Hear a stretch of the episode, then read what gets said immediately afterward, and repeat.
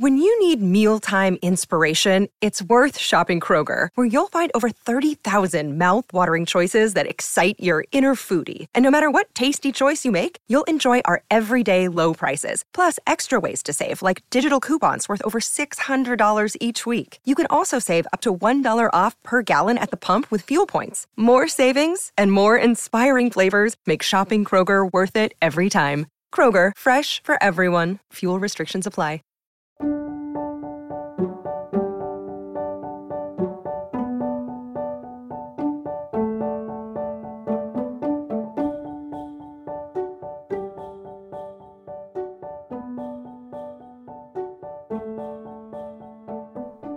Hello, everyone. Welcome to Revived Devos. Today's Devo is by John Sung. As they came to a stream, the eunuch requests Philip to baptize him. Now, many are baptized because they are forced into it, perhaps by parents, perhaps at the challenge of their teachers, but not the eunuch. Having been ascertained of the eunuch's faith, that he would believe and confess Jesus Christ to the end, he gladly baptized him.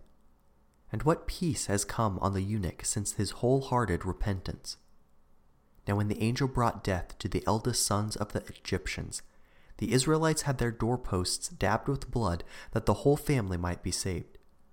A little of the lamb's blood could be redeemed from sin and save them. When a person repents of his sin, the blood of Jesus Christ all the more can cleanse him from sin. A certain university student had sought for peace for nine long years he asked me to pray for him. When he repented, he found great joy. He confessed what joy he had missed all his life. The eunuch now crucifies his carnal self and has all the sins he has committed down the years washed away. He receives Jesus to live in his heart. He undergoes a complete change for a life of joy and peace.